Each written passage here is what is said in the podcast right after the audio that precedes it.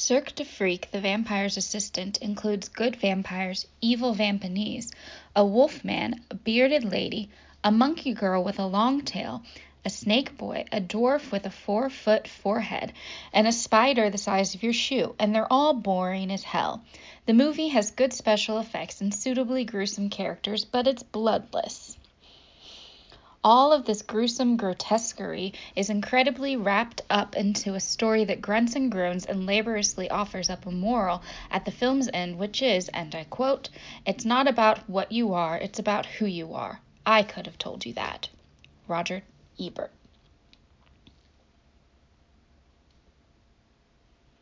All this for stealing his fucking spider? Bev.